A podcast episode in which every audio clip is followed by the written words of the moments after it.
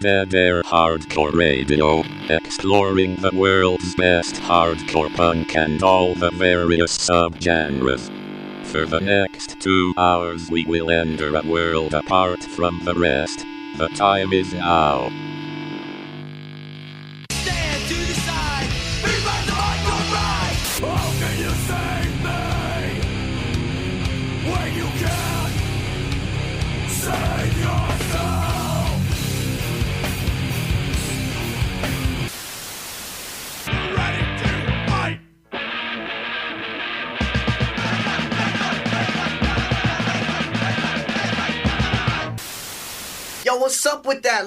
Jamming.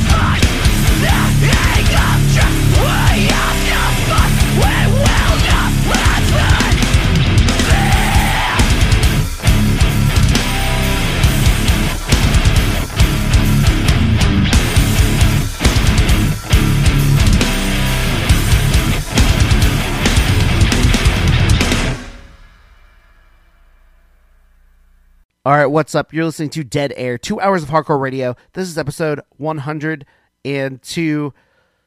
Feels really fucking good to be in those uh, triple digits. Um, quick intro if you haven't listened to the show before, we're a two hour uh, hardcore, punk, metal, and all adjacent genres. Every uh, Everything that kind of revolves around hardcore music, um, we play and talk about. We keep it uh, relatively new and current um, since there's a lot of hardcore metal shows that subscribe to nostalgia. So we just we try to talk about that new new uh, and try to um, you know show you some new shit you might not have heard before. Um, you know, let me know if you like it. Let me know if you don't. You know, the, we're gonna we're gonna dive into some stuff that we may like and may not. Um, during uh, this little time. Um, this week is a cool one. Um, it's going to be a very more uh, metal um, centric show. We have Ryan um, Morgan, longtime guitarist from both Seven Angels, Seven Plagues, and Misery Signals. And we're gonna just we're literally gonna go down the timeline for him specifically as a musician. Um, I'm really excited about that. So everything today is going to be um, a little bit more around the heavy side. Um, before we get too much into our uh, into what we do, um, you know, do if you like what you hear, you know, follow us. Uh, Facebook.com slash Facebook.com slash Dead Air Hardcore Radio. We also have um, the Dead Air Hardcore Radio group on Facebook where you can just share your if you have if you're in a band and shit, just share your shit. Do whatever you want. For some reason I keep being the person who shares all the shit and nobody takes the initiative until I actually post post a topic. Um, people have become dependent on that for for anything to happen in that group, but you know, if you're in that group, post what you want as long as it's not stupid. I mean, I guess you could post juggalo crap. If people if, if you really want to post juggalo crap in my group and people talk about it, you know what? More fucking power to you, man. You're you're you uh you're succeeding in providing um interesting content and thus I do not have to. So going from there, Twitter and Instagram both at Dead Air NWCZ. Um, make sure to go and uh, everywhere we we have we're on all the major uh, podcast platforms, uh, iTunes, uh, Google Podcasts, and Spotify seems to be the one that uh, most people go to. So check it out. Follow us uh, if you're on iTunes. Give a rating and review if you could. The you know you can tell me how fucking stupid I am. That's cool. I'm I don't mind. Um, any feedback's good feedback. I like I like to respond to I like to respond to dumb shit. So if you literally just want to send me dumb shit, I will respond to that dumb shit. Um, it has been proven that I always I might respond to dumb shit more than I respond to serious shit. So anyway, uh, deadairhardcoreradio.com is where we have all our archived shows from the past um, you know two and a half years. Uh, we post articles. We uh, do little we do little write ups here and there, and that's where you can find all the information for the show. And finally, um, you can send us an email if you want to submit music to the show. If you want to be a part of the show in any way, um, you just have any inquiries or interest interested in any information about the show, please uh, hit me up deadairnwcz at gmail dot com. So now that we have got that out of the way, let's uh, go to the rest of the show. I'm going to try to. I always say this, but I'm.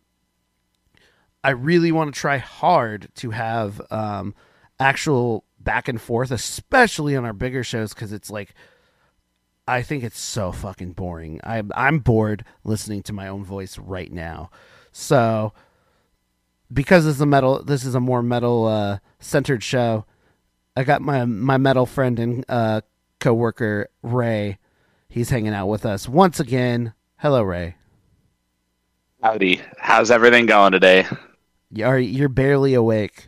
oh boy. Yeah, I had a long day yesterday. Um and the day before actually. So in a good way this time finally. Uh so uh, quick shameless plug. Uh the band that I'm in is called Cutout. I we played like vain kind of slipknotty metalcore music and uh we went into the studio yesterday to record with Delric Nanthau and Jacob Hansen. You might know Jacob if you ever listened to I Declare War in high school. Um, we're we're doing some cool stuff uh, with those two. Uh, the the song that we're working on is uh, pretty awesome. I'm very excited to release it. Uh, there'll be another music video out subsequently, and like it, you know, just spending a lot of time working on music lately has been helpful. Uh, just because like my mental health has been uh, like a, a giant roller coaster. It's been like the um, what's that one at Wild Waves? Um, the Wild Thing. That's it. So that's it's gonna be uh, a fun experience all the way around. Just because like working with those people yesterday was a lot of fun. Um, but yeah, uh, I also uh, I have a lot of things that are very positive to say about the new Misery Signals uh, record and uh, the new single also. Um, Misery Signals is a band that I've loved for a very very long time. Um, my favorite song they've ever released is "One Day I'll Stay Home." Uh, it features Patrick Stump from Fall Out Boy. uh, it's uh, no like uh, genuinely that song rules. Uh, I got to see them play live when uh, a friend of ours and I booked them in Tacoma, and uh, it's because of that show that uh, Erode got to play with Comeback Kid not that much later. So it was one of the coolest experiences I've ever had. Like booking that band, meeting those folks, they were all really really nice. Um, it, it just I had a lot of fun at Real Art when I was booking there more often, but uh, yeah, I just I have a lot of positive things to say about Misery Signals, and just like everything they've done has just blown me away, and this new record is no different. Well, that's it's cool uh, for you to say that, just because like with uh, with the misery signals that you saw at Real Art, that was right when they were doing like some you know the reunion type stuff, and they were doing um they right around or before the time um they put out their documentary titled "Yesterday Was Everything," which is um so I'll just and I'll say it a couple times. We we're not going to in this episode get into uh the Jesse story and the breakup and all that stuff of um what happened after around the time of their um first record because yesterday was everything basically it covers every it covers that whole story. So this one we're specifically talking about Ryan Morgan and his you know musical journey um, from from like literally start to now because he has been the consistent presence in that band from the beginning. Like he's uh, without this person there would not be a misery signals um, and there would not be such a consistent sound with this band. So, but that's cool because I still have not seen them. They were gonna actually be in Seattle, like I think like three three months ago. Uh, they were supposed to be in Seattle around uh, around May or June-ish, and that was a that was a big bummer because I haven't seen them since. Uh, sometime after the controller album came out like lit- literally over 12 years ago um, i so while we're going on about shows that should have happened that didn't um, there was a show that was about to happen at Neumos that I was very, very excited about that I am very pissed off that I missed uh, due to cancellations, not due to me being like busy at work or whatever. Um, the band Health. Uh, if you have not heard of them, uh, they probably would not fit very well on this specific show, except for that they just released that split with Full of Hell, um, called Full of Health. Um, Health is responsible for soundtracks in video games a lot, like uh, Max Payne 3. Uh, they're responsible for the uh, Arena War stuff on uh, Grand Theft Auto 5. Um, but all of that aside, uh, and like it's it's just a very incredible live show.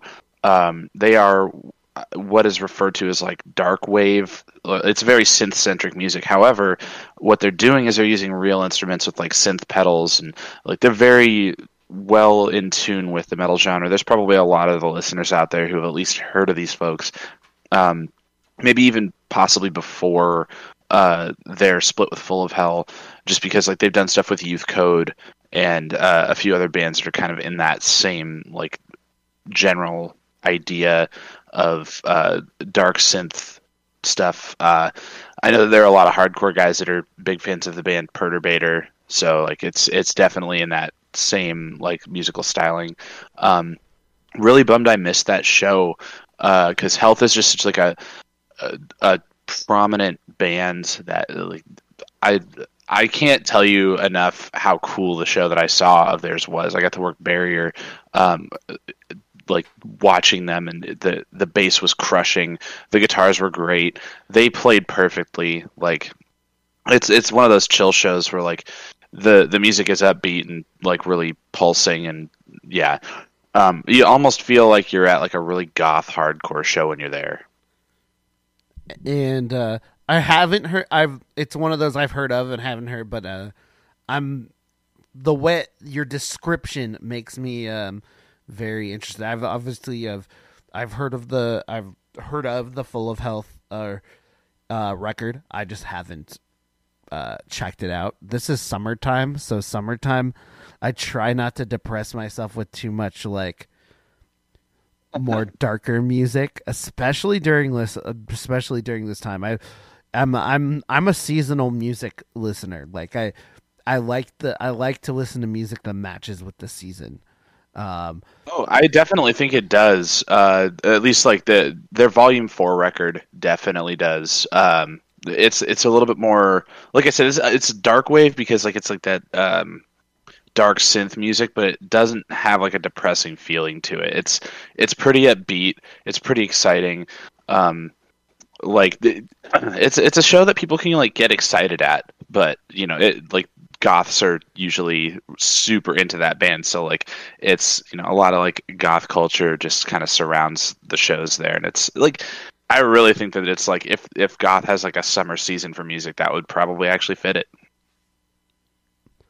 All right, so we'll get off that. We'll get back into some more misery signals. Um, Yeah. one one thing, uh, the record Ultraviolet. By the time like you're listening, if you're listening on the podcast, it's gonna be out like right now. Listen, you listen to this and then listen to that. Um, uh, I'm getting this out as soon as possible because like it's literally almost it's almost here. I haven't got to listen to the full record um, yet. I could have I through channels I could have um, asked for it, but I I I just uh, I feel weird if I'm not like handed it like right off the bat. I don't I feel weird asking for it through a, through a band member. Uh, I hate prying to people who are really busy. So I'm going. I'm unlike some of my other shows that have, um, it, and so unlike some of the other shows like mine that have already listened to the full record, I will be listening um to it just like everybody else, um, like all the rest of the civilians out there. Um, I'm I really like what I hear from the uh, from these two songs. I've heard I've heard really great reviews. I've heard some, you know, so and so from some of the metal crowd. Um, I'm really this is like literally as far as bands are concerned, this is in the metalcore genre as far as like this style of metalcore. This has been the most consistent band um, that I have that I have listened to. Like like hands down um, I didn't. The only one that didn't like hit me straight in the face was Absent Light, but I don't. But I don't hate it. I don't hate Absent Light. I don't hate any of their material. There hasn't been a point. Um, there hasn't been a point in the history of uh, this band that I'm like that I think is super corny, which I can't say with a lot of like with a lot of uh, metalcore bands. Yeah, um, I definitely agree with you that this band is one of the most consistent bands in metalcore. Um, they are the, in my personal opinion, original August Burns Red. Um, they definitely are that. Like, I feel like if you were to talk to that band about uh, like if you were to talk to August Burns Red about their influences, I bet you Misery Signals comes up for every single one of them. Um, that like I just I can't see a world where this band didn't create a lot of the current iterations of uh, modern metalcore as it's come to be known. Um, which is both fortunate and unfortunate because there are a lot of bands who have tried to do what Misery Signals does and failed miserably at it. Well, we talk we talk about that a little bit, and unfortunately, um, and fortunately for Ryan, he is more of a a, a busy person because I wanted to talk to him because um he like he was in Seven Angels, Seven Plagues. He was he was in he started in a time where metalcore and hardcore were hand in in hand, like in, in all the all the bands, all metalcore and hardcore, because they mixed together. They were influenced by each other, and they all came from that um just that arena and that uh area of uh, punk mo- that punk rock mentality and and that's how these bands like they not all of them were uh, you know exclusively punk rock but they all had a, a certain presence that you can tell uh, came from punk rock and hardcore. And then when misery signal started blowing up there you would um around the first you know the first couple of records especially controller um there you see i wanted to see their perspective on you know w- what they thought about bands that like you're getting into an era of now bands are just copying other bands. There's not bands coming from this you know small diy like hardcore area. They're just they're seeing a record and then they're they're literally doing a carbon copy of it. And you you said it too. Like there there was like a complete like carbon copy of uh there's been carbon copies of misery signals that had no like real i don't know soul i guess for lack of a better word um Yeah. it, it it just seemed very like a shell very empty like there's bands that sounded Um, like them but the, they don't have the the presence that this that this band has and like you know love them love them or hate them i know there's a lot of like hardcore kids that probably would like are more interested in the um seven angels seven plagues um part of this story than the misery signals but like their their first record for misery signals really i feel like changed the landscape of modern metal and metalcore It, it did. Um, there's, I think, one of my more uh, recent favorite bands that has kind of followed that wave of Misery Signals themed um, metalcore. Um, and maybe it's maybe it's a sin to say this, but uh, if you if you really look at it, Misery Signals kind of gave way to the the Every Time I Die, Haste the Day, like those those kinds of like. i would have like, to i'd have to disagree because every time i die actually predates Uh, okay, yeah. Uh, well, I mean, it, it, that's not to say that bands can't influence each other as they're still going. You're right. Every time I die is an older band.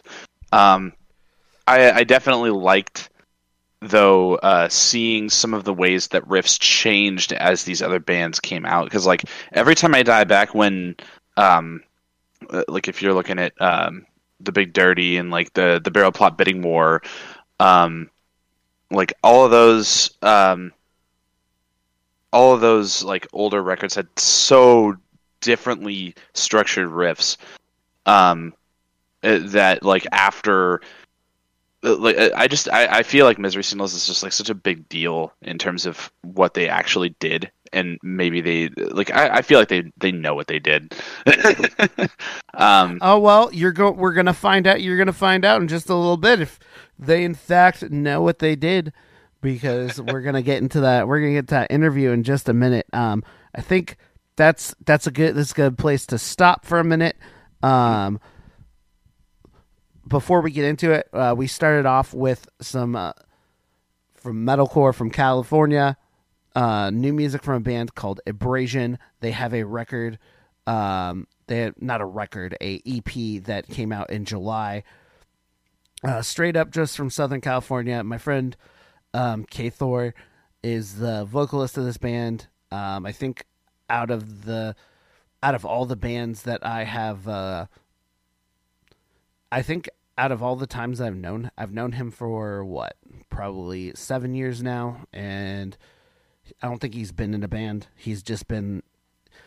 We all know those people who are just like who have just been like supporters of bands and just like goes to every show and been and you know loves hardcore, loves metal, and you know the hype the hype boy which you who you would love to see in a band because uh you know they're fucking they fucking love what they do and they're just they're, they're they don't they're they're just there to fucking help make the experience even better. They're they're they're there to be like a fan but not at the same time but like a fucking hardcore a hardcore homie. Um he's a hardcore homie and uh over the last two years, he's got scared. This dude has gotten scary buff as fuck. He's like one of these skinny dudes who made a transfer transformation, and he's very fit. And I'm a he like he'd whoop my fucking ass. And now, so that's that's that's kind of scary when you see like your friends who are like smaller than you, like start to uh, bulk up and look like the look like fucking look like fucking Stone Cold Steve Austin, um, and just want to fucking throw you throw you across the fucking room. Um, except not Stone Cold because this dude's not bald. But anyways, I digress. Check out check out this EP. It is uh, but let me check. I think it's for free. Yeah, it's for free on Bandcamp. It's new. Uh, just three songs. Check it out. But always, if you like the shit, throw them a couple bucks. Uh, it's a weird it's a weird time for music, so don't if you really like it, throw them some money if this is if you want to hear more music from them because that shit ain't cheap. Um, anyways, we're gonna hit we're gonna hit that. We're gonna we're going to get um the second single that came off of um the Ultraviolet record for Misery Signals. We're gonna play The Tempest, and then we'll get to Ryan Morgan um, in just a minute. We're listening to Dead Air, two hours of hardcore radio.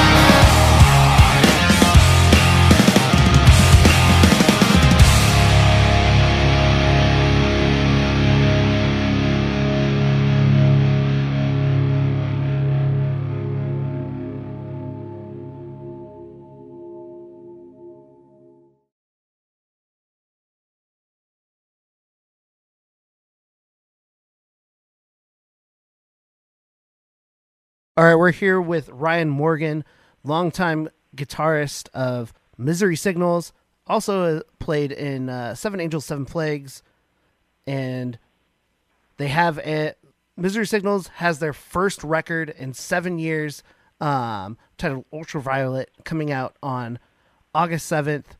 Ryan, how are you doing? Doing great, man. How are you? I'm doing okay. Um, is this been a very, very kind of?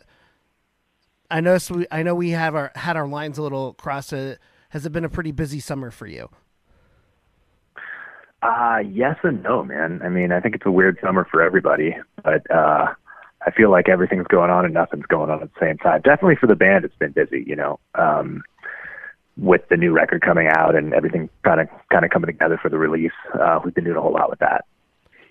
And with it being like nothing and everything happening at the same time, has has it been easier to um, keep up with uh, you know just like getting everything ready for the release? Has it made re- has this made releasing an album easier than if the world was uh, at full speed or at regular speed?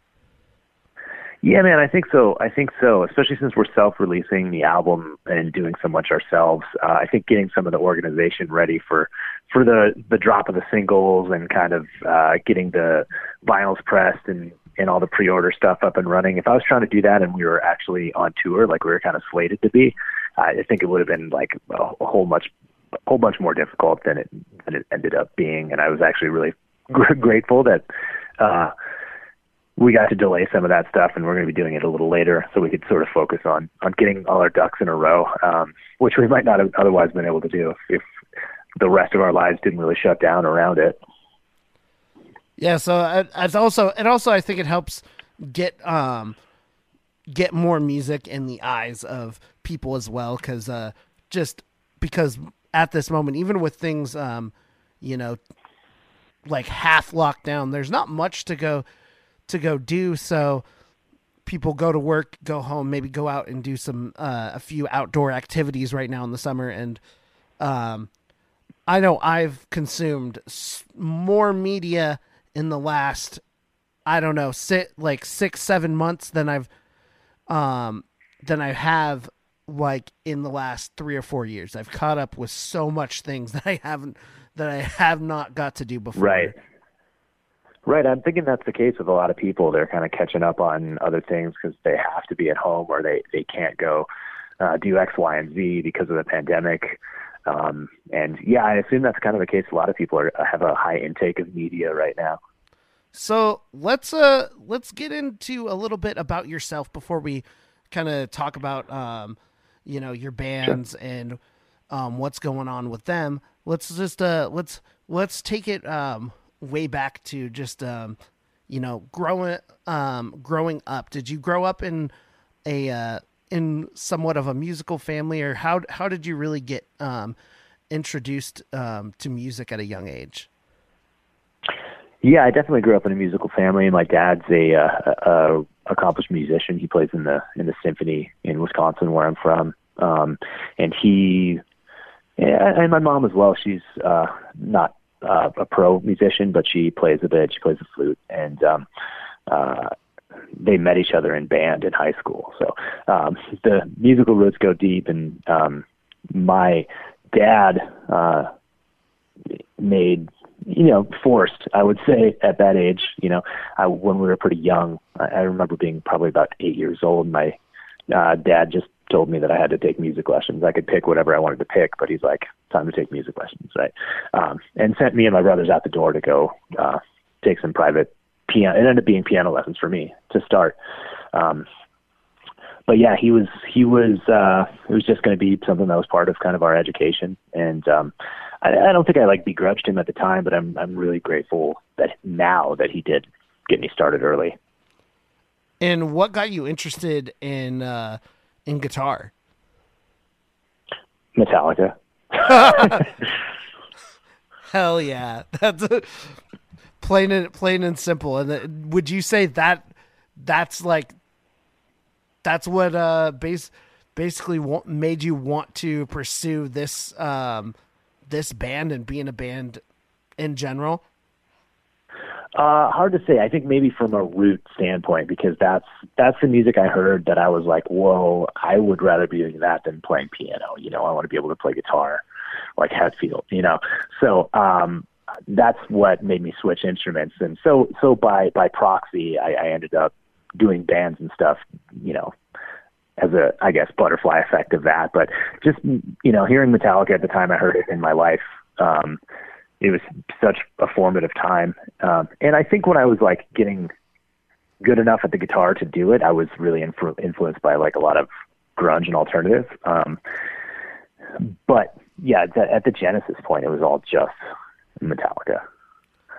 And what plugged you in? Um, I guess let me let me step let me step back a little bit. Sure. Um, Yeah. with your with your family, was it was it like was it because of um, having an accomplished musician as a father and and the style of music that they were all you know into and pursuing was was rock and roll blasphemy in your house? Uh, no, no way. Uh, my my parents listened to rock a bunch when I was growing up, um, and they had a you know I, we listened to eclectic stuff. So my dad does play in the symphony, but he listens to a lot of like jazz and um, you know like 70s and 60s, and you know I heard the Beatles and Paul Simon and stuff every every day after my dad got home from work because he put the LPs on. So I had a pretty uh, it wasn't like a rebellion thing that I wanted to play rock and metal. Like, um, my dad, you know, he he was at a Black Sabbath concert at one point, so um, which I think is pretty cool. So what was what was the point that really got you plugged into start actually like playing in bands? Uh, I, I mean, I was always jamming in the basement with my brother um, and a couple of friends of mine that played guitar, um, and and just uh, kind of as, on an experimental level. Like we didn't really know we were. I wouldn't even have called it being in a band at that point. I was just like trying to figure out guitar with friends and with my brother playing drums. Um, and just like, hey, maybe we can figure out this Nirvana song or whatever. But um, I think the point that I started making actually doing a band a priority was when I started going to hardcore shows. And it's been particularly like underground basement kind of shows where these bands would tour through and they'd just play in a basement and it would be like, you know, 40 people there or something. And it seemed like this really attainable thing. It's like, oh, I could go play in a basement, you know? And it didn't seem like there was much like much to it, which I guess there kind of isn't if you're thinking about doing a DIY punk band, but it just there was a, a sort of time in my life when I was going to these small shows and I was just like I can totally do this. Okay, so you've been doing the jamming jamming with uh you know, jamming with your brother and friends doing the basement thing. Did you guys have um any any real bands um before um Seven Angels Seven Plagues? Uh dude, depends on your definition of real. anything that you like i would count anything real even if you got to you did a band just just to get to play one show like let's say i got together to play with um i don't I don't know. Like, let's say like Buried Alive or Terror was playing in our town. I I got I put together a band to play that, or I got together I put together a band to play our Battle of the Bands. Yeah, I mean, I was definitely doing stuff like that. Um, uh, there was a, I had probably like two bands in, when I was like in high school um, that would would have played at like uh, shows that we set up at the school theater or you know Battle of the Bands type stuff. Um, there was there was like an a band that I was doing with a couple of friends where we would just like cover alternative songs and just like uh, you know play 90s rock. And then um though which later kind of morphed into like a proto uh metal band like hardcore band. Um and I was still you know mixing in a lot of like covering bands at at that time. Um but we did like that second band that I I did before Seven Angels recorded like some uh demos at a community college recording studio and stuff like that so that that I guess that counts as a real band I don't have to be that harsh and not count it it's just pretty it was pretty crappy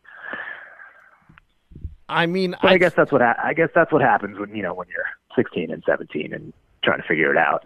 That's part of it. It's one of the steps to get there.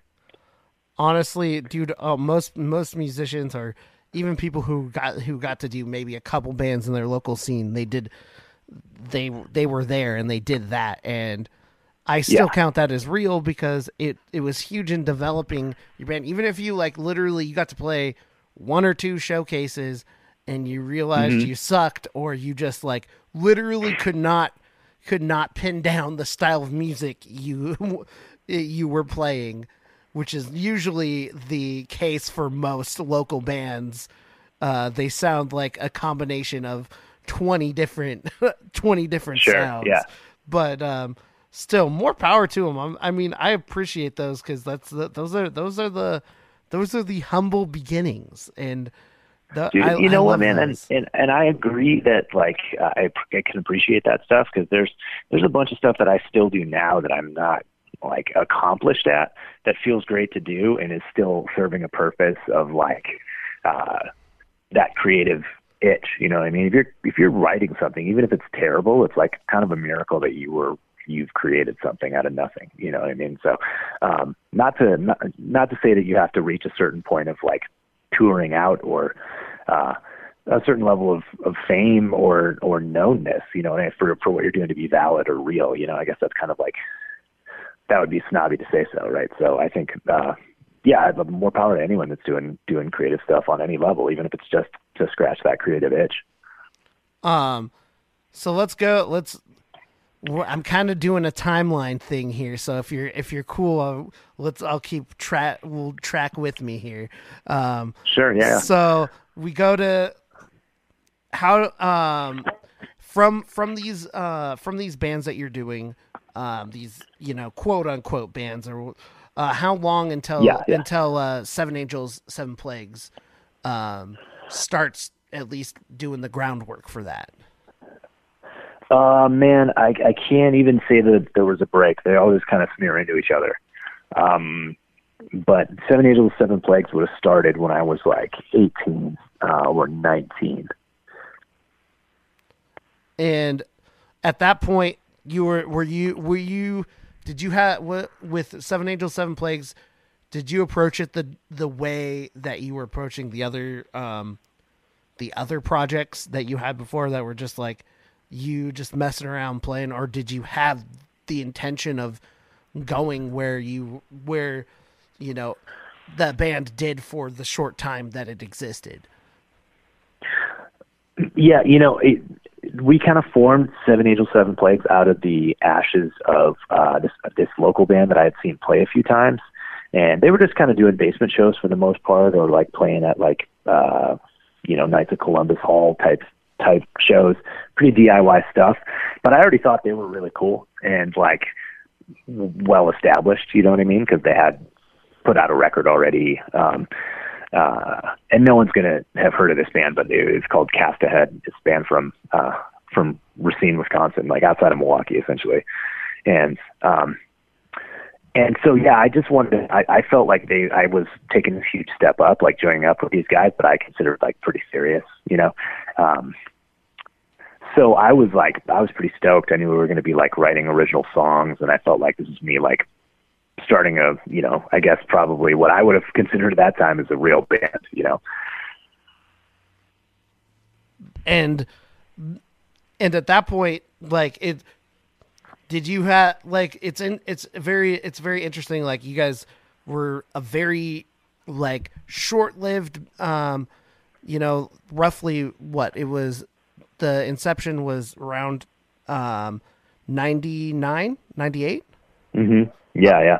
and then and and uh came to a close around like early 2002 correct Right. Okay. So with like so for me, I found out about um misery signals um first and I I heard like um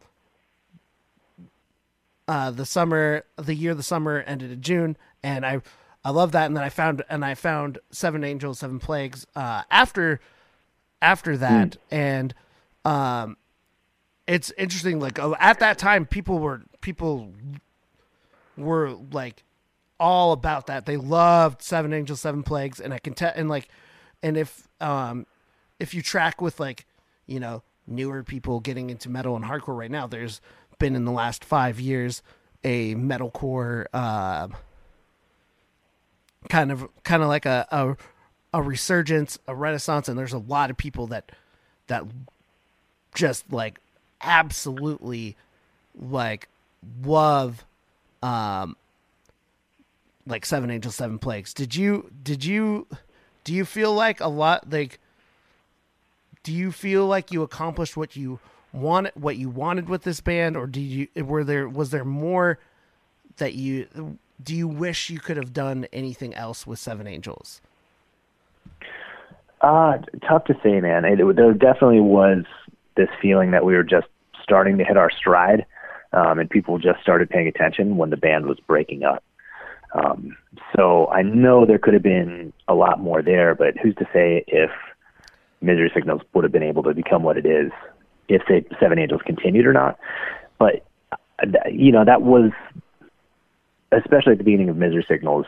Um, very apparent to me that people ha- had started paying attention to Seven Angels, Seven Plagues because it was hard to tell early on um, if the band was really going anywhere or if anyone was was paying attention. But it became really clear, like towards the end of Seven Angels, Seven Plagues, it was like gaining some traction. So I was pretty heartbroken at the time that um, it fell apart um, because I felt like it, it had a it had a trajectory.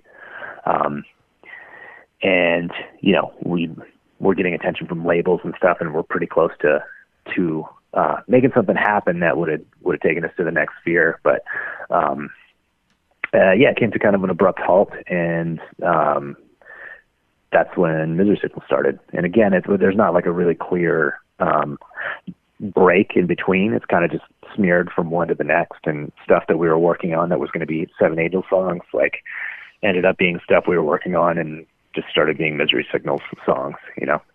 Because I think, honestly, when I think about it, I don't think there's been a single person who like has hyped up like that uh, seven angels, seven plagues that is actually that actually saw that like ab- among my friends that actually got to see the band in in their in Sure. their in their actual time. Most people who have talked about them have talked about like have talked like past tense because because of what Yeah. you said with like you know the the abrupt end. Did you feel because you guys did Yeah. um a 2005 um reunion? Did you feel like there was a Yeah. there was a certain amount of of hype uh, for that show that wasn't there um during those during those uh tours around tours and shows around uh, Jhazmyne's Lullaby? Yeah, I think the band was was way bigger after it was done. I think that's still true, right? I think that's still true. and I could be wrong. I swear. And I'm in in you know, correct me if I'm wrong. Could have been my eyes playing tricks on me. Um, but I swear you guys were swear to Seven Angels was supposed to do a show in 2020. Was I wrong? Was I, Uh, no, I mean, I think the there was a rumor that we were going to be on that Furnace Fest. Yeah, um, that was the rumor. up getting rescheduled, but that uh, that, that I I didn't hear anything about it except for a rumor. So yeah, some, um, somebody I actually don't think that was. I don't think that was reality. I think that was just kind of wishful thinking. Like someone said, "Oh, you should get Seven Angels because you're getting all the contemporaries of you know 2002, 2001 metalcore bands and and uh, you know underground bands from that era." Um, Seven Angels would fit in. Maybe that would be cool. And I don't know if the the suggestion of trying to get the band became like, "Oh, maybe they're playing." I'm not sure how the rumor started, but uh, it didn't didn't really have legs. It's not not something that happened.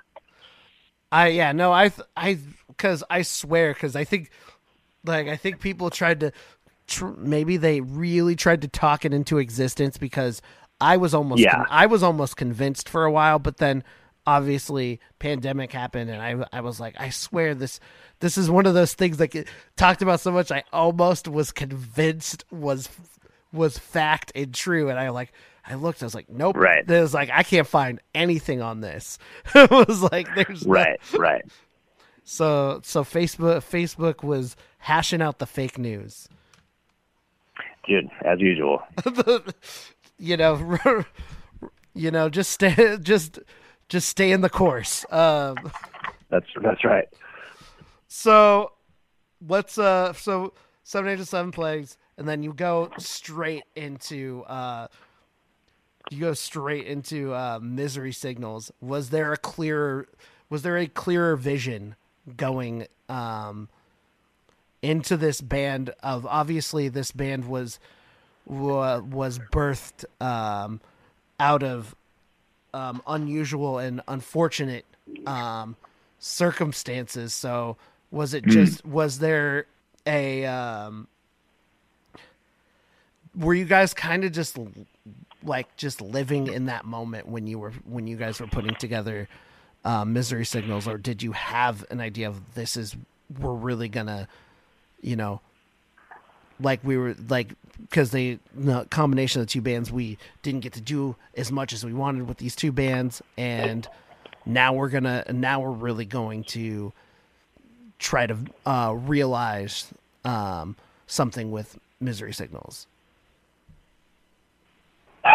Yeah, I mean, it's hard to say where I was at in my in my brain at that time, uh, being being as young as I was, and um, I know. I mean, I was all in for Seven Angels, um, and I had already like made the decision to kind of like stop going to college and just tour full time. So it wasn't like this big adjustment of like, well, I needed to try harder. I needed to do something different with Seven Angels. Um, I, cause I was, uh, the momentum was already there and, and I was already ready to tour full time and drop everything and move out of the place that I was living and just be a road dog.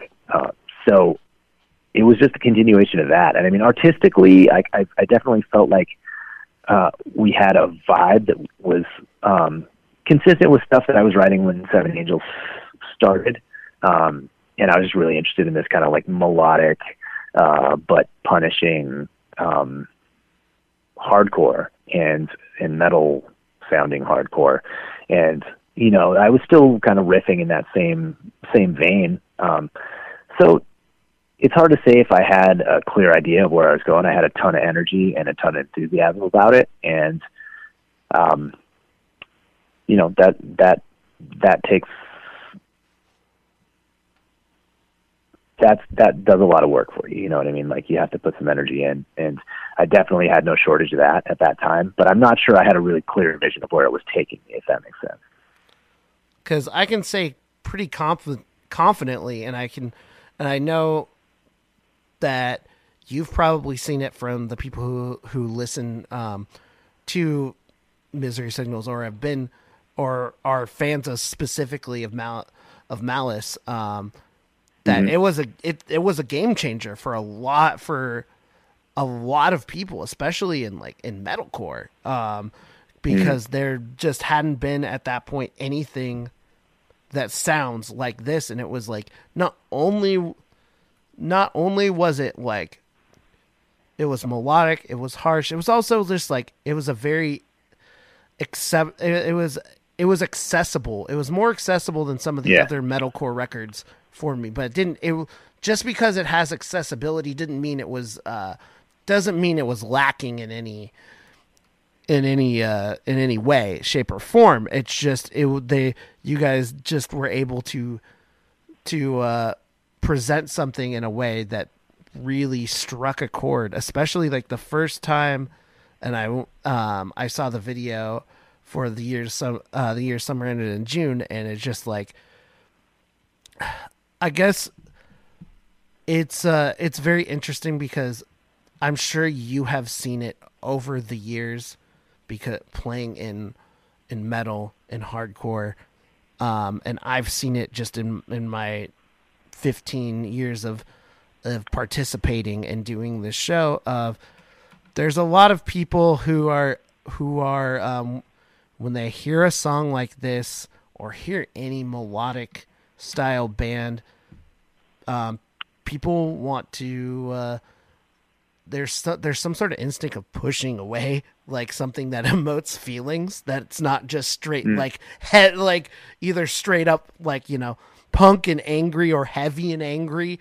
Like Right. like fans fans have have a hard time dealing with melodic hardcore and melodic metal and some people don't want to admit sometimes like there's a lot of people that I talk to that just don't want to admit that they like it and Yeah. I think it might just be because that it's a like the it's a hard it's a hard thing dealing with your actual like raw emotions when sometimes you just want to be you know angry Right. Right. Right. Right. No, I think I think a couple things you said are interesting there because like as a person who you know as a, a young man especially um, I think I took a lot of what I would have thought of as my identity from the music that I was listening to, um, which is easy to do, I think. Um, and you know, people need something to sort of hold on to, and um, I guess it's interesting that you say that you find the the early Misery Signal stuff accessible, um, because I don't disagree with you. I think I think to an extent it is, but it's not really accessible like on a structure level or um, on a simplicity level. It's pretty. It's actually kind of bonkers as far as the structures go and the riffing goes. Um, so the thing that that is accessible, I think, about it is that emotional content, and that's that's front and center, and um, that might be what sets it apart. And and tonally too, I think it's the way that first record was produced uh, by Devin Townsend um, that made it um, that made it accessible. Like there's tones on there, and and and sonically, the record is um, pretty pleasing to listen to. Where some metal is just like attempting to be over the top, harsh. But I think that there's something going on there where people want to like mix what oh the way they think about themselves and their identity with what they're listening to and what strikes a chord with them musically and artistically. because so with yeah so it, it's it's very um interesting that you say that because like because there there are like like I said there's there's uh there's more like bonkers bands that are I would say less um you know less accessible in my in my mind like like I love Botch but Botch wasn't accessible at for Right, it's a good example. Yeah, it's a Dillinger- good example. Dillinger that's, like, Escape Plan. Harsh. Early Dillinger Escape Plan was not accessible at first for Sure. me, but uh, there uh, there was just something that I think it the emotions were so upfront, like you said, it the emotions were upfront and clear, and I think regardless, like there's people who say they don't like it, but they just say because I like I said they don't. Sometimes it's it's hard for people to um, you know, handle their emotions because they'll call everything. There's like, oh, that emo crap. I'm just like, uh, Right, totally. down. And I think that's and that that's that's probably a, a, a symptom of the genre that we're talking about too, right? There's a lot of kind of like masculinity um, that's involved in kind of in hardcore and, and uh, aggressive music, and um, so I think I could think there's certain emotions where it's a no-brainer for people that are you know masculine identifying and and uh, want to think of themselves as as tough or they're excited by hard music is like something like Dillinger's Escape Plan. That's like uh, that's even not the best example because they're a really uh, nuanced band and they do a ton of stuff. But like their first EP is just chaos and anger and harshness. You know what I mean? So those are that it it it puts an emotion out there, but it's like kind of just like really raw and angry.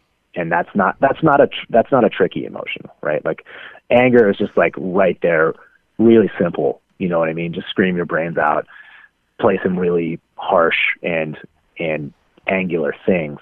It's when you get into the more like tenderness or softness or things that maybe um, would be um, if you would call them just like less masculine, I think what you're pointing to um, becomes a little more difficult for some people that have like been attracted to this type of music because of the because of the overtop like aggressiveness that it has for the most part. So I think putting those types of emotions uh, in into this these types of contexts is what I'm really interested with in misery signals and what I've what has always been kind of interesting to me because it takes on a different meaning when it is in the context of something that's just brutal.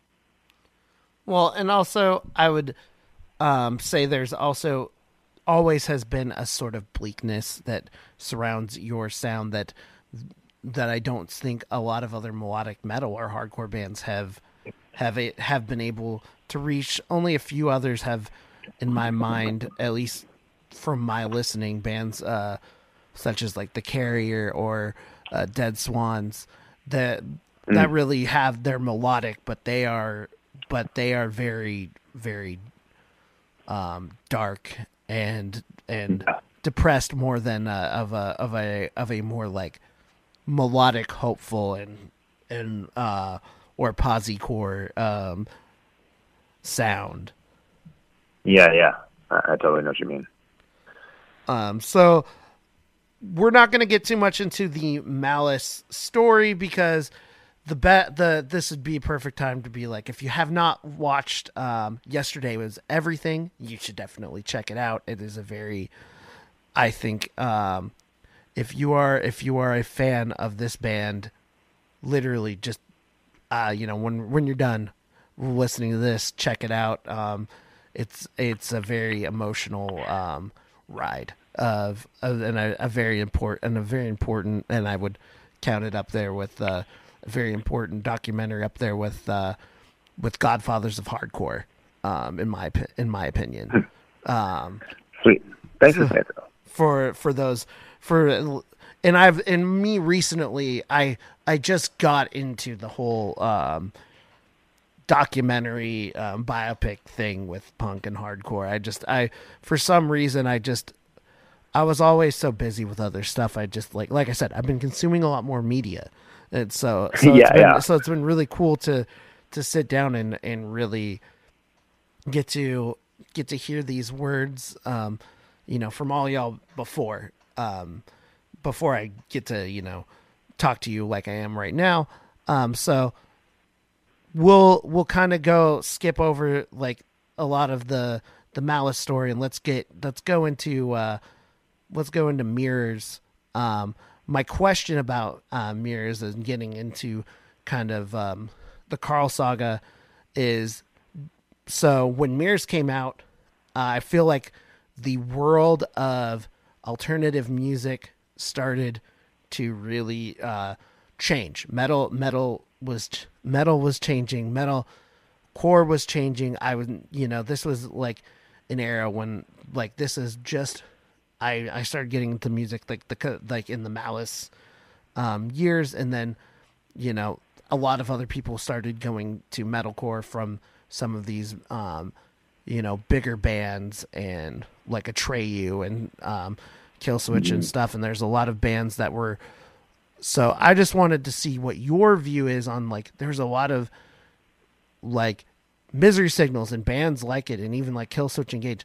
They came from a world of like with a punk rock mentality with a heart like listening to hardcore and punk and once you get into 2006 2007 you started to get to a real like breed a new and i know you probably toured with some of these bands too a new breed of bands that um, were just copying the other band that was right next to them instead of having a um uh a real uh any type of punk rock or hardcore pedigree and i think i don't know i've i always got i was always way more into the bands that were that were hardcore influenced in the um just in the metalcore scene. I just so i just wanted your um perspective of that especially because um mirrors came out in the thick of it of when like a lot of other bands started come um coming up big like devil wears prada under oath stuff like that.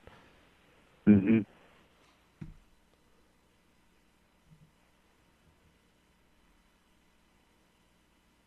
Sorry, can you can you uh, can you rephrase the question for me? yeah let me reframe the so my so my question I like I'm following the I'm following the context. I just uh, I just don't know where to take it from it. the question was just like what was what was your kind of like because um mirrors mirrors came out around that around that time when they're like so Seven Angels, Seven Plagues, lots of lots of still hardcore influenced um, metal and hardcore, and it was primarily like touring around the hardcore scene.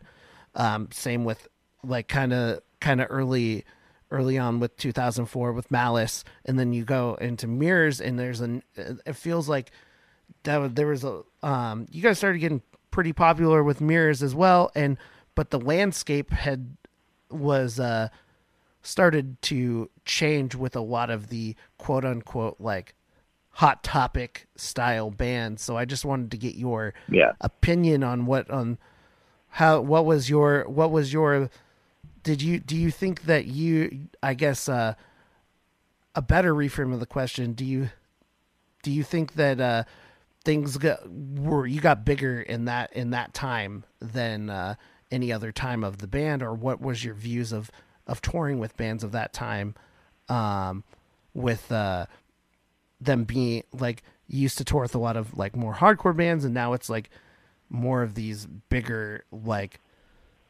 m- metal or hot topic metal or whatever you would want to call them bands Yeah, I, I think I know what you're saying, and I mean, we didn't.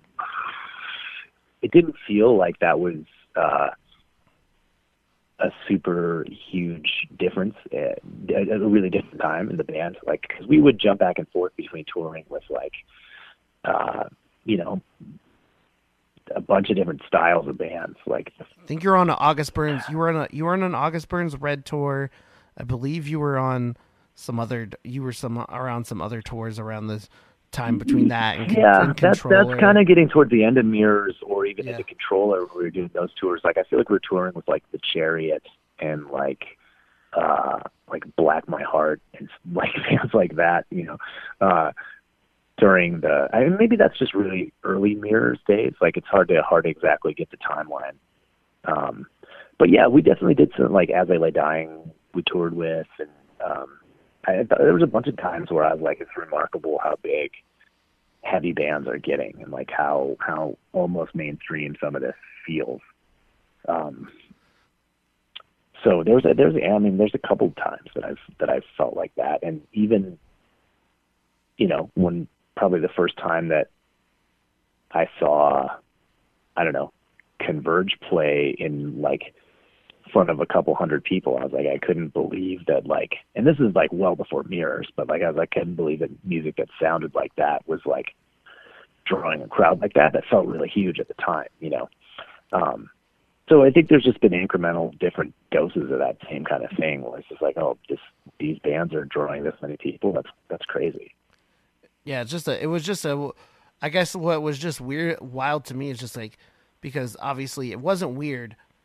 It wasn't weird to me because at the time I was I was personally in high school and I grew up in what people would call the town where you were either you were either a scene a hot topic scene kid or a wannabe redneck. So mm-hmm. like they so so it wasn't it wasn't as weird to me and that's where I came through like a lot of a lot of my hardcore was through a metal um lens but like it was just very interesting see like now thinking back of just all the years I've listened to like hardcore metal or hardcore influenced metal that like there are the there were those like big bands that were just um that were just standalone. They didn't they didn't really uh they didn't really like vibe with the other they didn't really grow in those other in those hardcore environments like you know like you guys did. And it's it was, it was just it's just interesting always to think about about that time like just because it was it was so big. Like and and things like i think i think thinking also like yeah when i think about it like i feel like and this makes me think of a different question is like do you think um controller was like one of the biggest times of of the band in your in your opinion Uh, yeah, yeah, man, I do. Um, and I can't say if that's that's speaking to the material that's on controller because that was like a um, to me felt like kind of an arrival for the band in, in songwriting. Um, and I would consider some of that more uh, more well thought out structurally than maybe the previous records, which were more kind of energy. or if it was yeah know, more of a product of the, the landscape that we were in, where you know all these hot topic bands or whatever, like getting getting more attention from all places that it never got attention from. Hard to say, man. Like, what what accounts for what? You know what I mean? I have my experience, can't really say otherwise. But um, but yeah, I, I think so. Um, so let's uh let's move let's move forward. So let's uh so let's talk about so there were five years in between you guys um doing um absent light um between between controller and I will be a hundred percent honest on my end. I when absent light came out, I had I was I was just like, whoa, there's a misery signals record. I Yeah. I had no clue. So what?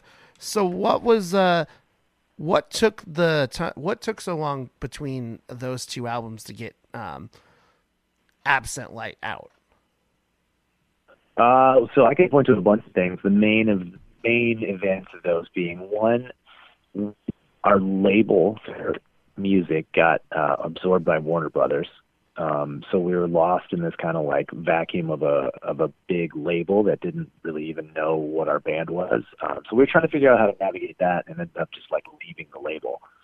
Um, because that was happening. Meanwhile, I moved um, and uh, had my son. So um, so a lot of my life changed during that time. I moved across the country, moved out west, um, and yeah, my my first son was born. So um, lots of changes in my life, and then uh, a number of a number of the people in the band decided they were going to focus on other things and didn't really want to do Misery Signals. So I was kind of in a different place without anyone in the band, trying to just decide if I was going to even continue the band on my own. Um, not on my own, but just, you know, continue writing on my own because the sort of songwriting uh, core of the band was was uh, was gone.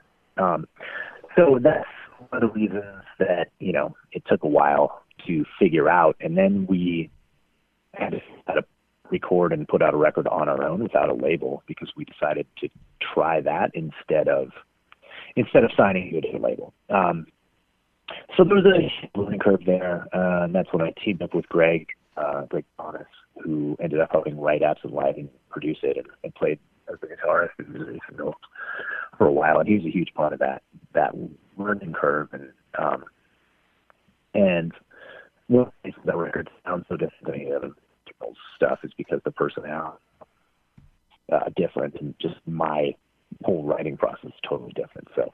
Um, so yeah, that that that can begin to speak to that that gap of time.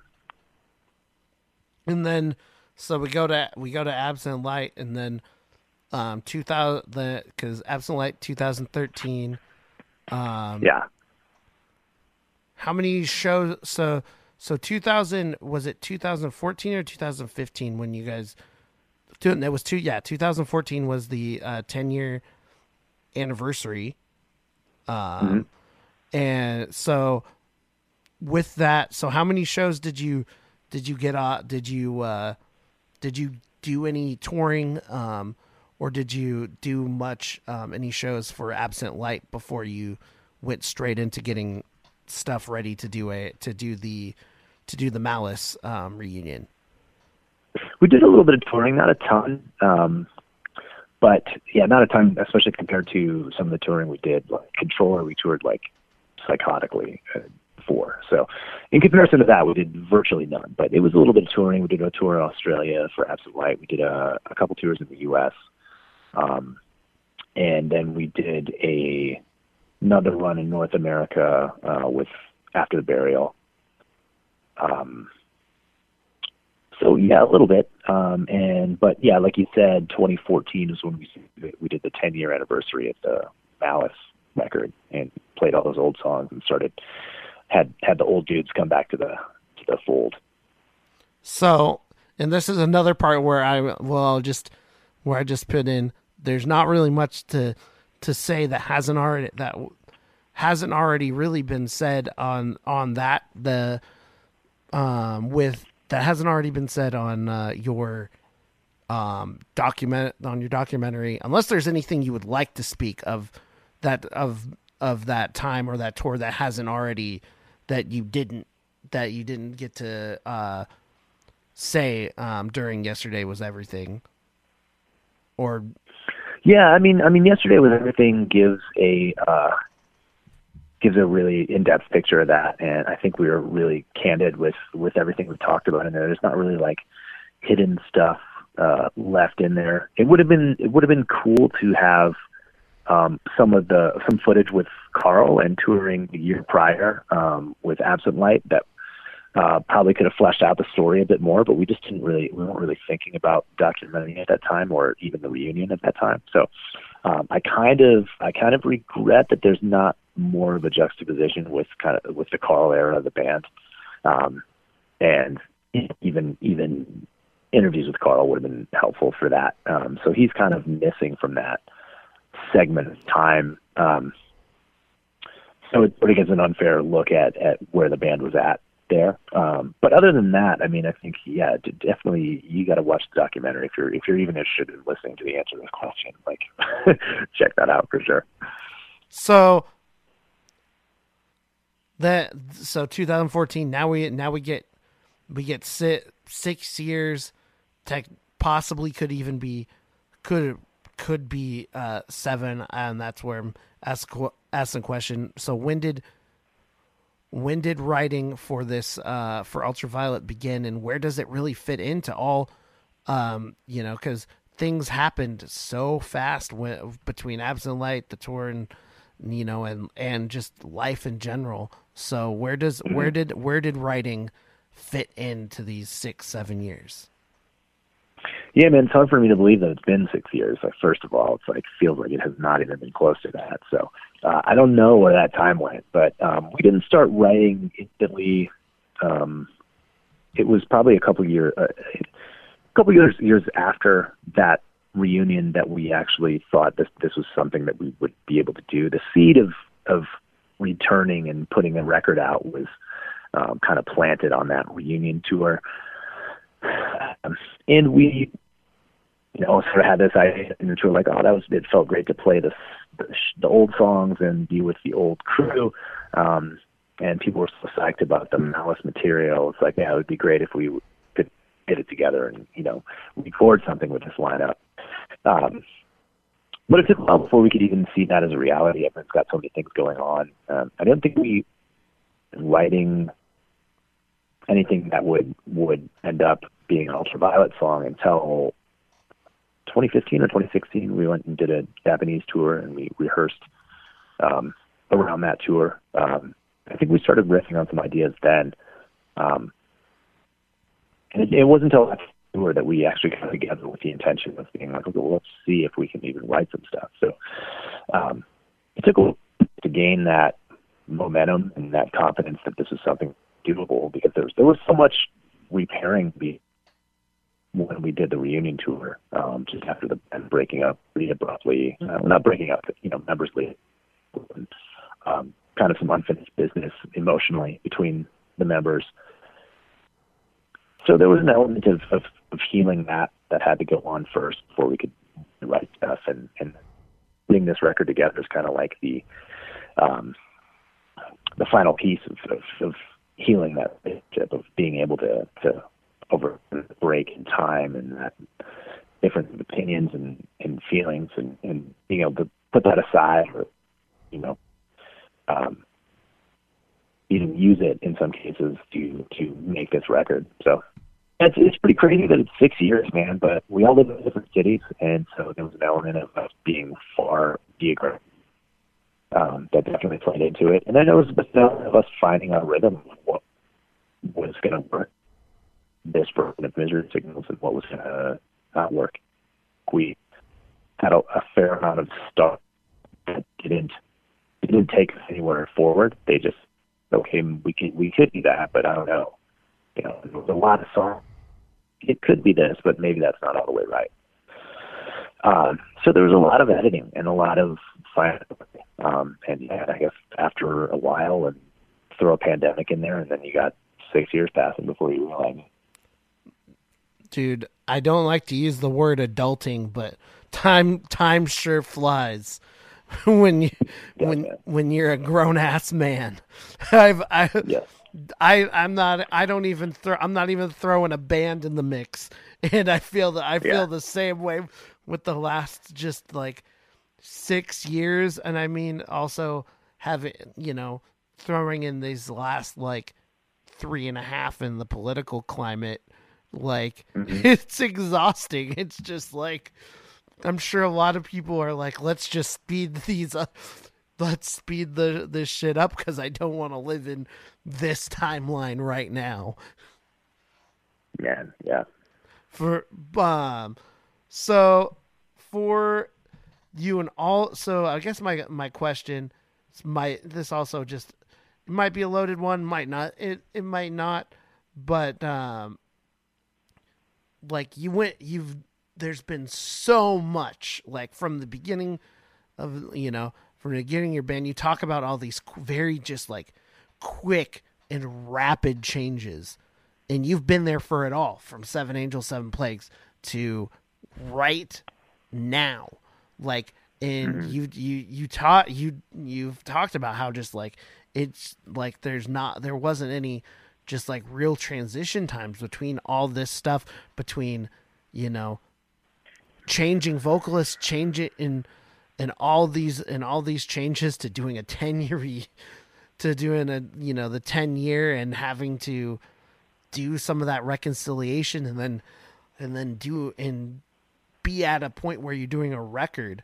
So my question is um have you taken time have you taken time for yourself to to um to really you know take a look at these changes? Have these changes taken a toll on you uh, um over time or do you just feel just receptive to the change? Have you just have always been accepting of the change? Uh, I do better with it sometimes than others. Uh, but yeah, it's important to it's important to to ask questions like that. I think, man, and like even if you can't quite get your fingers around the answer or like you know um, articulate what's where you're at, you know, because I think it's that's increasingly difficult um, to decide where you're at and how you feel about things. Because some days I, I you know I feel great about everything, and some days uh, not so much, man. Um, and it's like yeah it's really that's maybe too big of a question for me to, to get my head around but it's like um i am really happy to be uh sitting where i'm at a few days out from the album being released to the public. Like that is i will say uh a really good feeling. Um and despite where we're going from here or you know what we've been through in the past like um i'm i'm psyched that the that the record's coming out the way that it is and that people are going to be able to hear it and um yeah it's it's it's a good time right now. And you know during this time i'm sure that there's you know there's obviously going there was at one point pre-pandemic there were going to be shows um and you were guys going to play shows.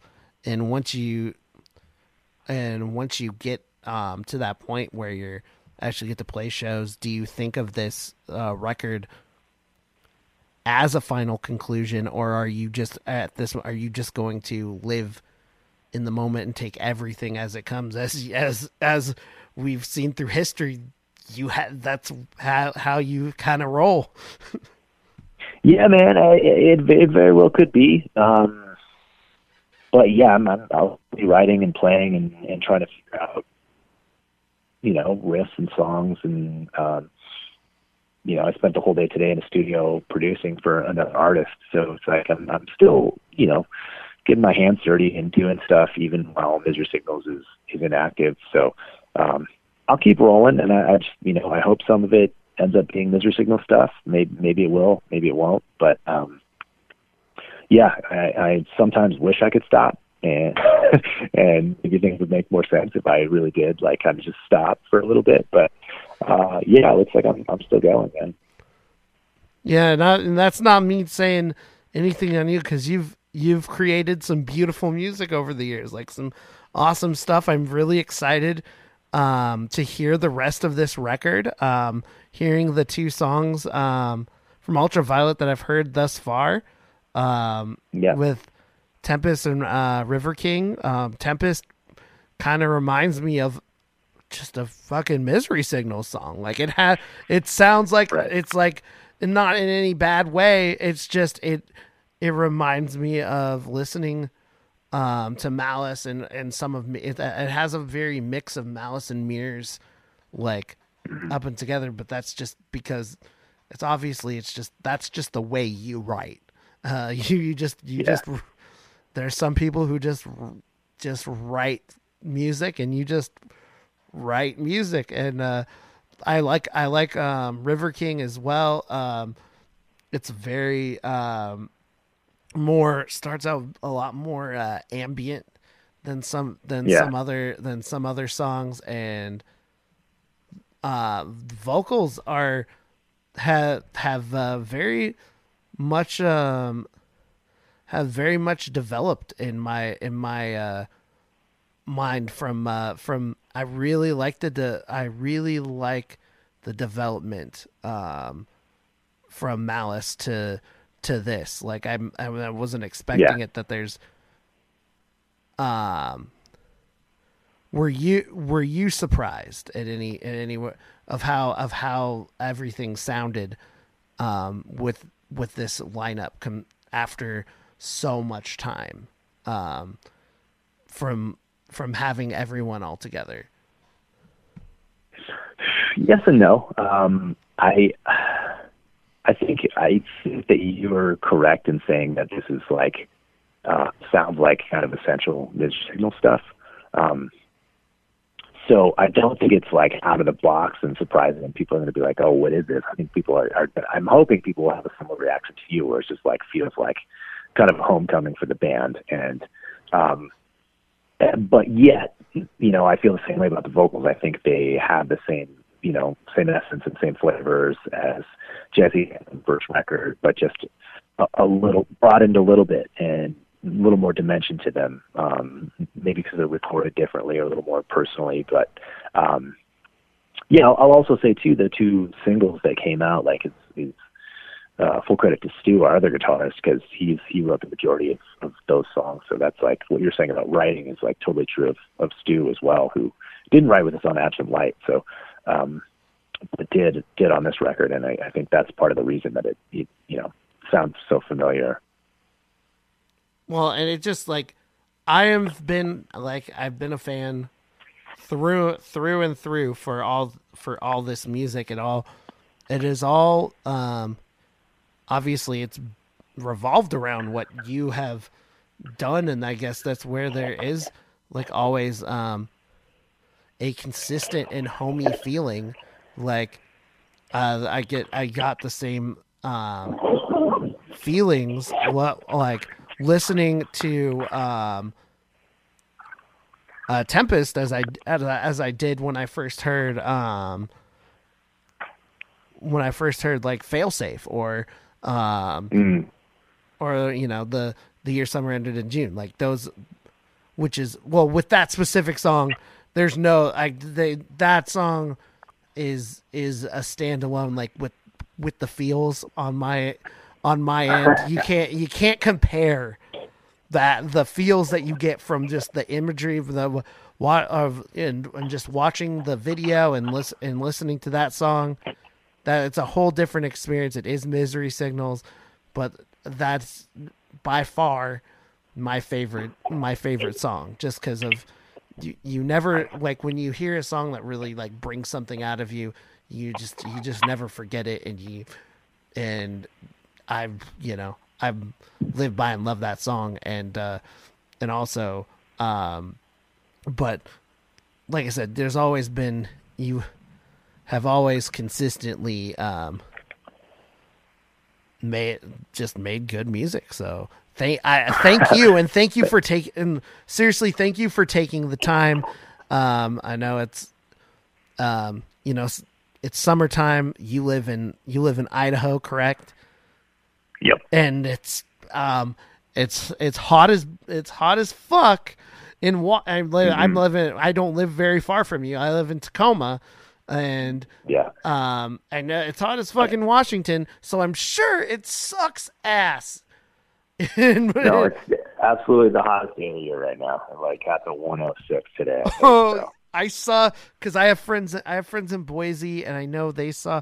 They were they were looking at their at their weather, and they were just straight up crying, dude. Like, just Yeah. like, like why? On top of it, just like uh, Boise, like I, you know, you've lived there for for quite some time, so it's it's home to you now. But you know, I know there's just some some people in Boise suck.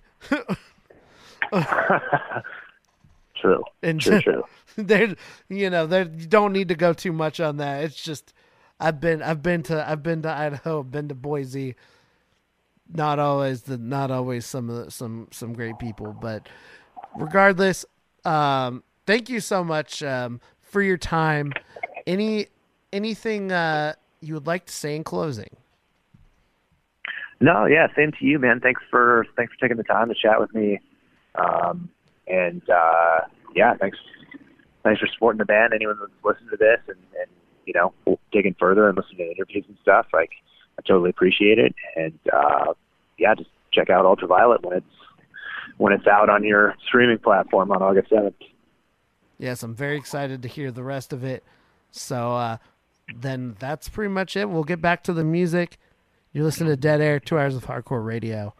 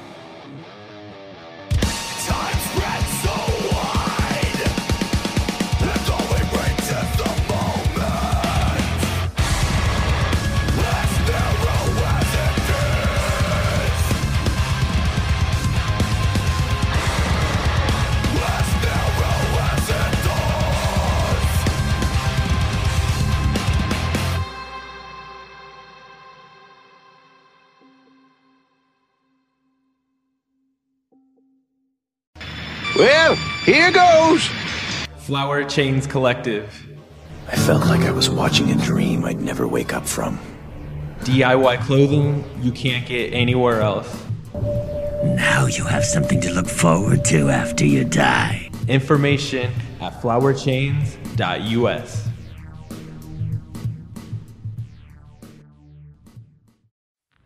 I mean, it's not like you can just walk up to the guy in your fancy business suit and say, Hi, I'm here to whack you. Sure you can. Hi, I'm here to whack you. See you,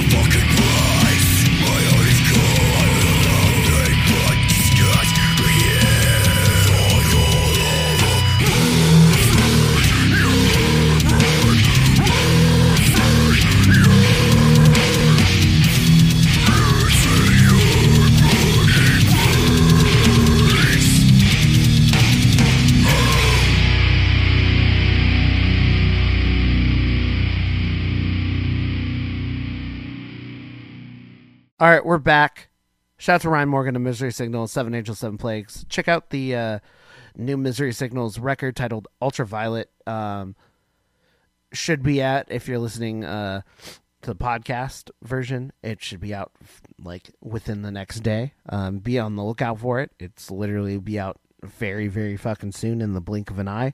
Um, I'm really excited from the two two songs that I've heard. Um, really bummed that probably never be a seven angels seven plagues uh reunion. I it was i hate to use the mandela effect thing but fuck i really thought i really thought they were play they were supposed to play a reunion um at that fucking festival and that was supposed to happen in september it looks like Misery Signals was supposed to as well, and I think they might be. May I think maybe maybe they were. My theory is maybe they played. Maybe there's a, they the they got announced and it was like a whoopsie, and the band was like, "Fuck, we're not playing. What are you doing?" And so now they're trying to be tell people, "Oh, that never happened." Maybe that's what's happening because I swear it they were supposed to be playing. I look it up and now and it's not there. But mind is definitely playing tricks on me during this uh, pandemic, which is uh, it's understandable. Uh, so what we're gonna do is we'll uh, we'll talk about the we'll, we played River King um, from Ultraviolet.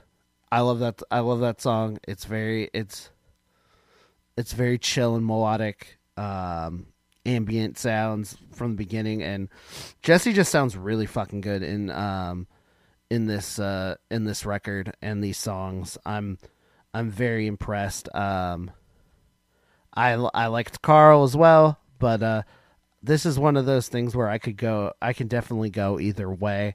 Um I I love it all. So I I said that in the interview. So uh let's uh we started off with a band called Ten High, um, hardcore from Cleveland, Ohio.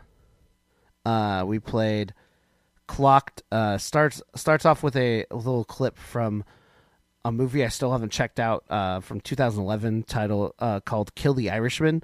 Um, I still never have seen that movie, uh, and I like that. I like that little clip, and then just from that clip alone, it, I feel like I've seen little clips from the movie.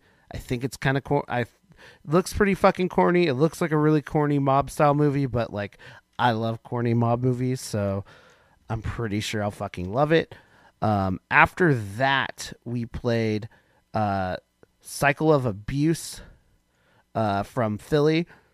They're just straight up kind of slam uh, beat down. Um, just it, I love. I just love this shit. It's just so fuck. It's it's so ridiculous and over the top, but it's super fucking simple.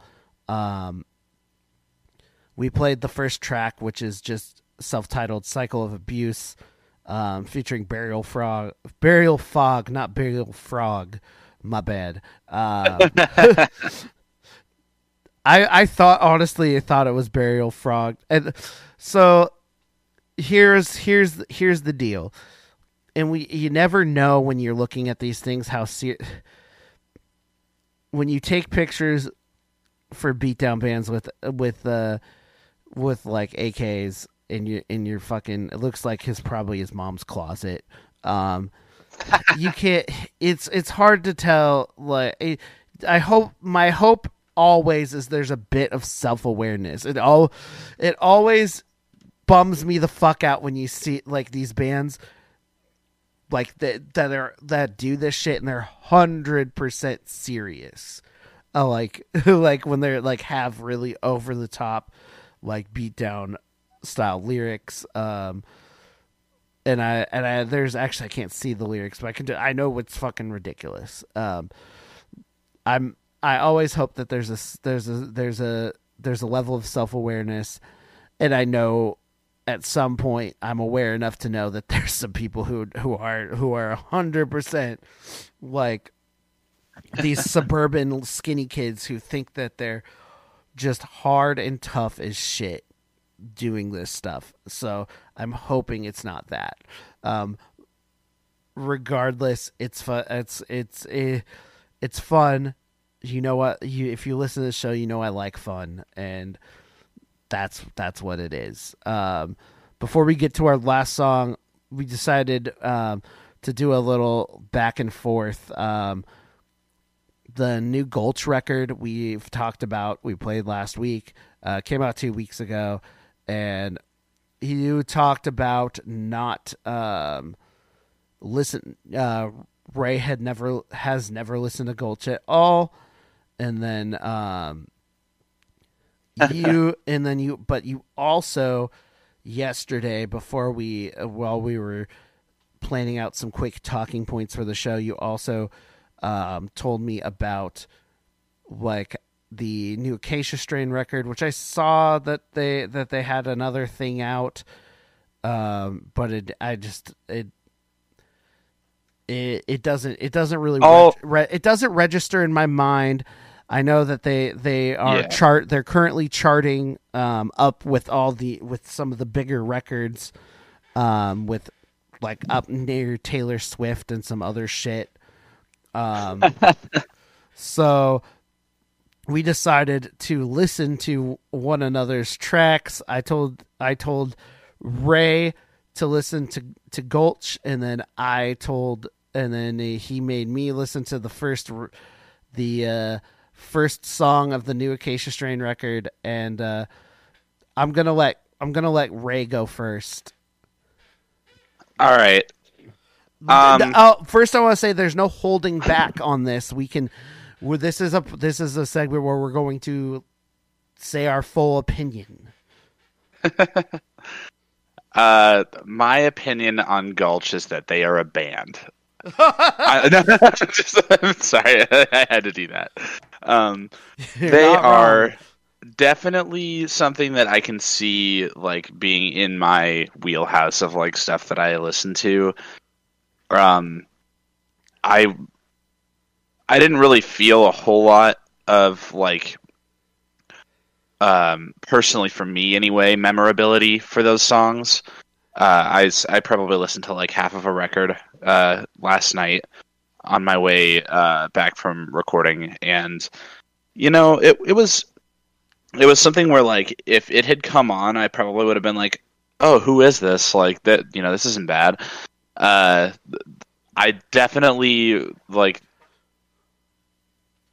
maybe i'm just weird but i i don't understand the hoodie hype like that's that's really what it boils down to is like I don't think I- you're not supposed that- to, man. You're not supposed to. I think that band is good. I think that band is uh, deserving of uh, the following that they have. Like they definitely are putting out some heaters, and I can recognize that. What I do not understand is the the hoodie hype, and that is, I think, more what the the meme is about anyway. Because I've seen like people online and they're just like talking about the Gulch hoodies and they're talking about the like you know I'm I'm a big fan of merchandise. Uh, I bought uh, limited edition Acacia Strain merch. Like I'm a I'm a sucker for that band, really hard. Um, and like uh, you know I I wear hoodies like pretty much like you know Trevor can attest to this. I wear hoodies even when it's not appropriate to, and that's just the kind of person that I am. So when I saw that hoodie, I was like, I don't know about that. Like, you know, uh, do I like this band enough to buy their hoodie? Because like that's the real like the real Ray test of strength here is like, did I like the band enough to buy the hoodie?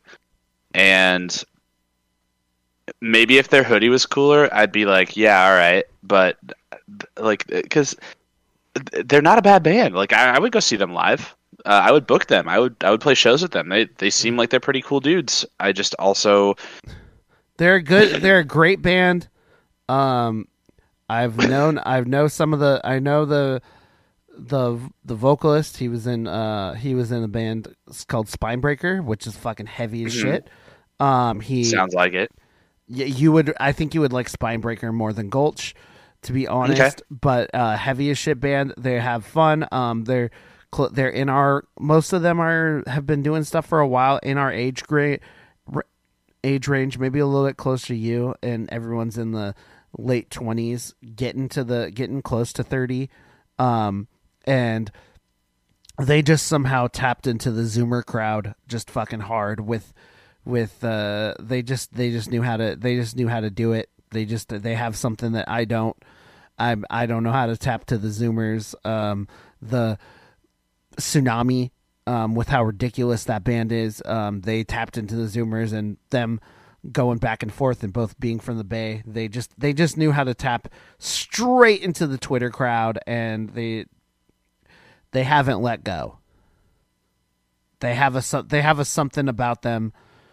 Um, so we're running out of time, so I'm gonna go quick into mine, which I don't have as much to fucking say, um, because you had me listen to uh, Chhinnamasta, China Master by Acacia Strain. They Slow Decay, which is uh the latest record um from from them. It's it's what what am I supposed to say? What the fuck am I supposed to say?